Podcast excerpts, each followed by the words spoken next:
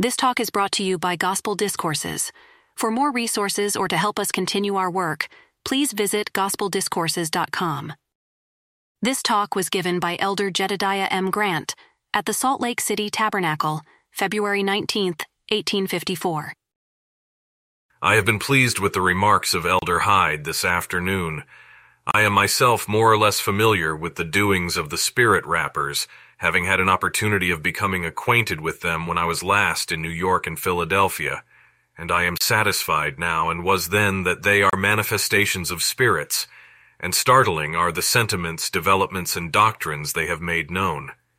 It has been treated as a bubble upon the wave that soon would burst asunder, but I am satisfied the result of the manifestations of the spirits, wicked spirits, will be to combine their forces in as systematic an order as they are capable of, to successfully resist the priesthood upon the earth. I am aware that even some of the latter-day saints are slow to believe in relation to the power of Lucifer, the son of the morning, who was thrust from the heavens to the earth. And they have been slow to believe in relation to the spirits that are associated with him, but from the first revelations of the Almighty to Brother Joseph Smith, not only revelations in relation to the deep things of the kingdom of God and the high things of heaven and the depths of hell, but revelations showing him the power of Lucifer, the opposite to good, that he might be aware of the strength of his opponent, and the opponent of the Almighty, I say from perusing these revelations, I have always been specially impressed with the doctrine relating to the power of Satan, as well as with the doctrines relating to the power of God. I've always felt that no saint fully comprehends the power of Satan as well as God's prophet. And again, I have thought that no saint could fully understand the power of God unless he learned the opposite. I am not myself acquainted with any happiness that I have not learned the opposite of. You may perhaps enjoy a great deal the opposite of which you know nothing of. You may be constituted different to me, your feelings may be different, you may have learned to enjoy without first experiencing the opposite, but I may say with safety nearly all the blessings I enjoy and highly prize are most appreciated after I have learned their opposite. And I am of opinion that all saints sooner or later will have to learn the opposite to good. They will have to partake of the bitter in order to properly appreciate the sweet. They will have to be impressed with pain that they may appreciate pleasure. In relation to spirits, for it seems to be the subject introduced today, I have this idea that the Lord our God absolutely gave Lucifer a mission to this earth. I will call it a mission. You may think it strange that I believe so good a being as our Father in heaven would actually send such an odd missionary as Lucifer. You may call him a missionary or anything else you please, but we learn he was thrust out of heaven, the place where the Lord dwells, to this earth and his mission and the mission of his associates who were thrust down with him, and of those whom he is successful in turning away from God's children who have tabernacles, is to continue to oppose the Almighty, scatter his church, wage war against his kingdom, and change as far as possible his government on the earth. He could take the Savior upon the pinnacle of the temple and show him the kingdoms of this world, and could perform many wonderful works in the days of Jesus, when the priesthood of God is upon the earth, then the priesthood of the devil may be seen operating, for he has got one. When the kingdom of God is on the earth, you may expect to see a special display or manifestation of the opposite to the gospel of the kingdom, or of the priesthood of God. If you read the Book of Mormon, the Bible, and the Book of Doctrine and Covenants, you read about the power of Satan upon the earth, the manifestation of wicked spirits, when was this special power of Satan more particularly made manifest? It has always been when the power of the holy priesthood and the kingdom of God were upon the earth. In the days of Moses, in the days of the patriarchs, in the days of the prophets, and in the days of Jesus and his apostles, and while his church remained upon the earth, the opposite of the principles of heaven were specially made manifest, causing a lull in the public mind. The world is more or less controlled all the time by influences that Lucifer evidently is not opposed to. He has little objection to the present organization of human society, from the fact that everything passes along in the wake that agrees with his religion, and rather tends to forward his purposes.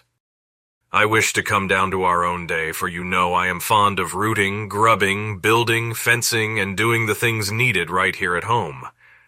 Let us then confine our remarks to this dispensation, when the prophet Joseph Smith was visited by an holy angel, clad in robes of light, who authorized him to sound the trump of the gospel of peace and receive the sacred records from the earth, and the Urim and Thummim, and who laid hands upon him and gave him the Holy Ghost and authorized him to baptize for the remission of sins, and organize the kingdom of God on the earth. What do we see at this time? We see the manifestations of the power of Satan immediately after the revelations of the angel to Joseph. For instance, there were spirit mediums in Kirtland when the church was first organized there by Brother Parley P. Pratt and others. But when Joseph went with the priesthood, the devil had to leave, for he had learned the power of Lucifer, and Joseph organized the church, established the priesthood, and set everything right.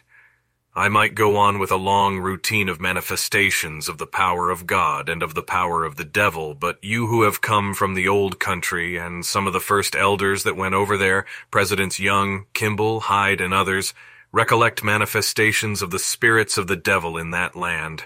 They attacked those brethren by hundreds and by thousands, and the spirits were actually visible. If you could call up Brother Willard Snow and converse with him, I have no doubt that he would tell you he was attacked by them, and they overcame his body.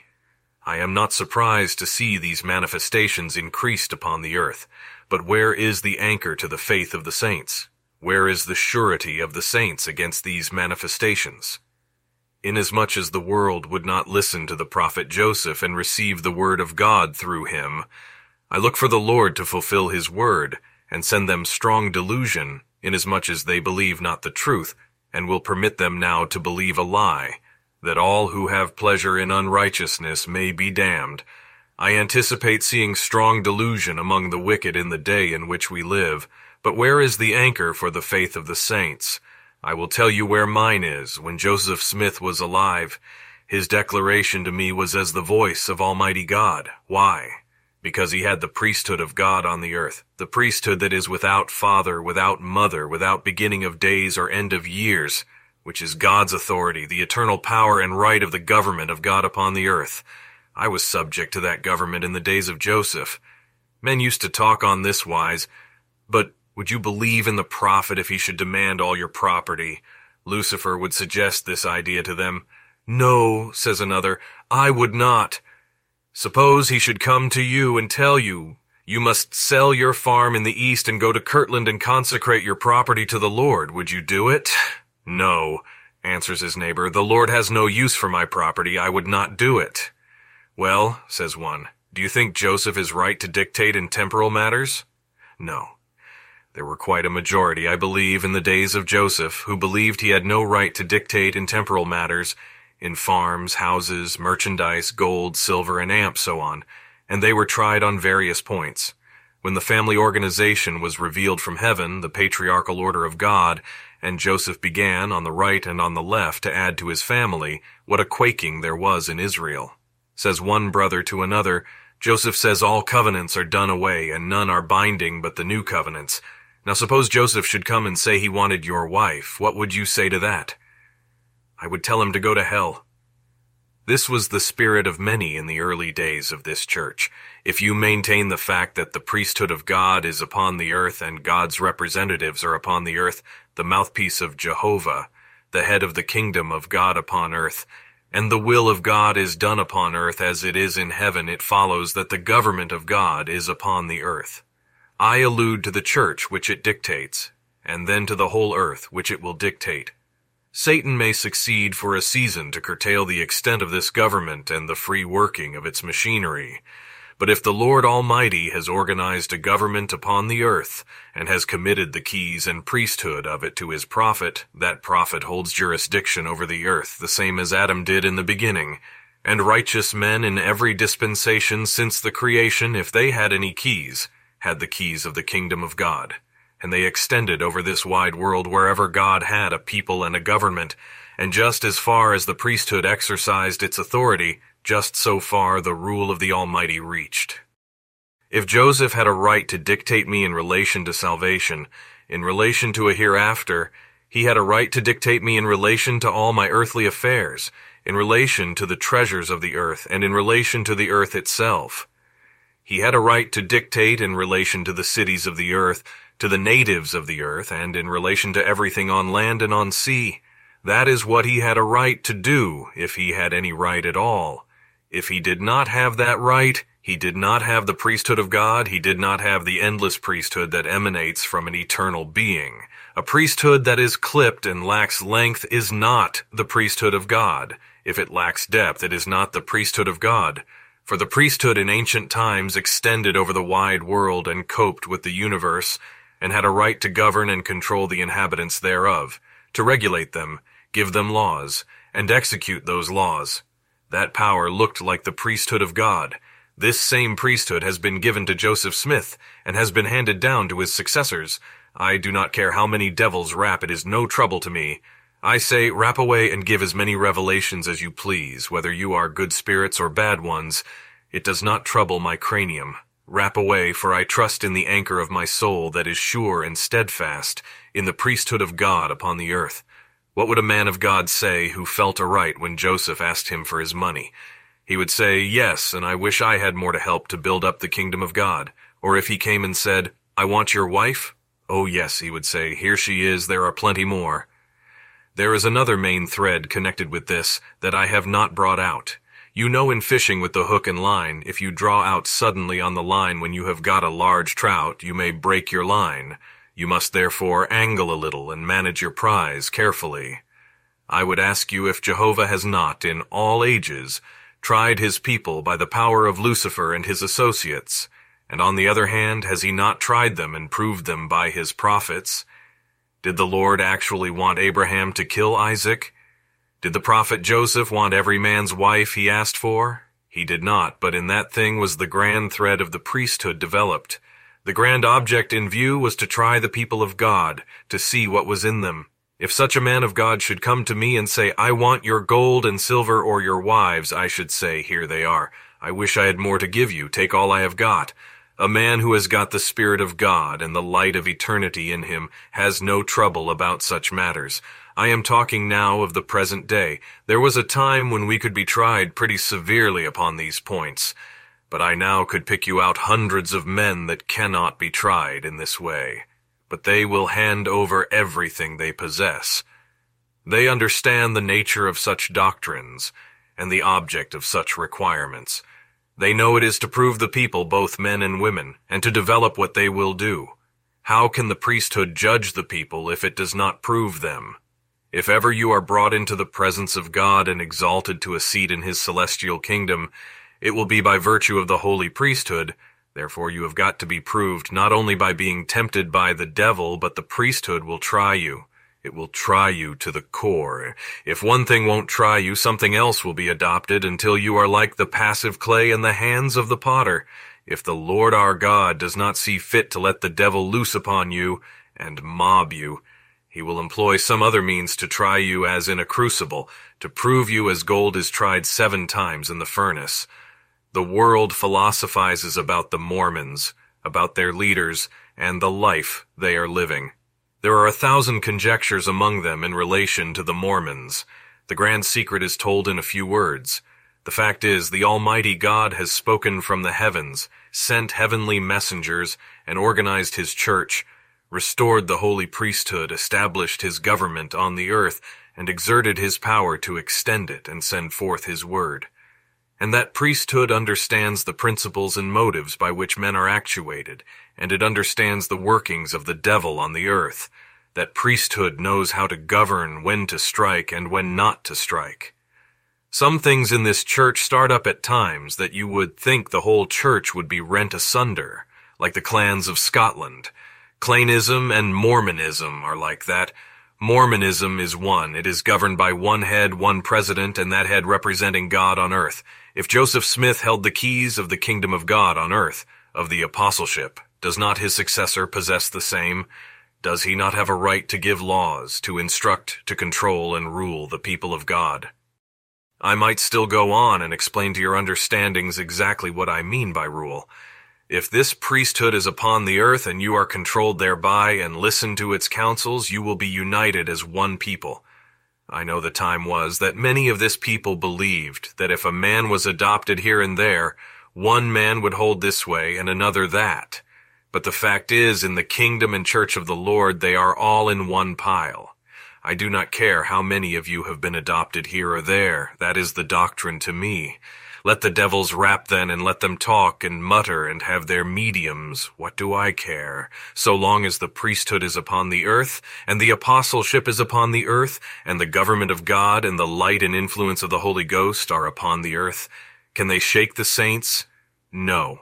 But let a man lose the Spirit of God and depart from this church and from the men that hold the priesthood of God on the earth. And I have no doubt that Lucifer will reveal a great many truths to him and teach and advocate principles and sentiments that will agree with doctrines of this church. And they will even imitate Joseph Smith's handwriting and the handwriting of Brother Hyrum, of Bishop Partridge, and of Bishop Whitney and others. And they will give you flaming revelations, and the light they emit will blaze like a comet.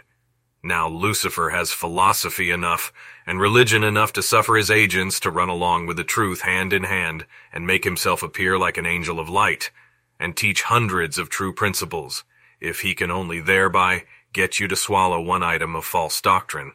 But the grand story is the devil may rage as long as he pleases, and use all the cunning and craft that he may, yet he never can overreach those who hold the keys of the priesthood, nor succeed in deceiving them. This Joseph taught the people, but they were slow to believe. But now the energies of the people move as one man, and if they want to build a temple, they can build it, and whatever they want to accomplish, they can do. The priesthood is a power we should respect, reverence, and obey, no matter in whose hands it is. Let Lucifer mix in truths with error, and work great signs and wonders to deceive the very elect, but it is not possible. Why? Because they have learned the priesthood, and they possess the power thereof that cannot be shaken.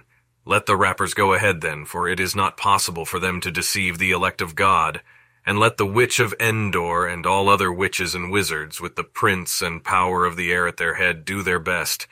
If we keep the commandments of God, we shall continually soar far above their power and influence. I want to have nothing to do with Satan. I desire not to shake hands with him, nor to do anything that will bring me in contact with him, for he is powerful, and if he once gets you in his grasp and shakes you, you will think you are less than a grasshopper. Let us rally round the standard of God, and when we are in the circle of truth, then let the devil and the enemies of the church of God fire their loudest guns, and wage their war, and marshal their strength, yet armed with the armor of righteousness, clothed with the priesthood and generalship of the Almighty, we shall successfully resist and triumphantly conquer Satan and all his allied forces of the earth and hell. They will then find out whether Joseph had a right to rule this earth by the power of the priesthood. They will then find out that the Mormons, notwithstanding their curious bumps, for they have got some curious bumps, are authorized to preach the gospel of God, gather Israel, build up Zion, bind Lucifer with a chain, and establish the reign of peace on earth. My prayer is that the saints may understand that they are safe as long as they listen to the priesthood authorized of heaven, are united in one and not divided into clans, but become one great clan under one head. Then let all the clanism of the world rally against us, and we are as firm as the rock of ages that supports the throne of Jehovah. May God bless you with the truth as it is in himself and save you in his kingdom through Jesus Christ. Amen. Recorded by G.D. Watt. Found in the Journal of Discourses, Volume 2, pages 10 through 16. At Gospel Discourses, we are diligently working to bring you more of the words of the early church leaders. This, of course, takes time, money, and resources to create and post each discourse for you to listen to and ponder. Please donate to help us continue this work and bring more of these valuable resources to life. Consider a monthly recurring contribution. This allows us to consistently bring you more foundational talks and sermons from early church leaders. Both one time and recurring donations are welcome and appreciated.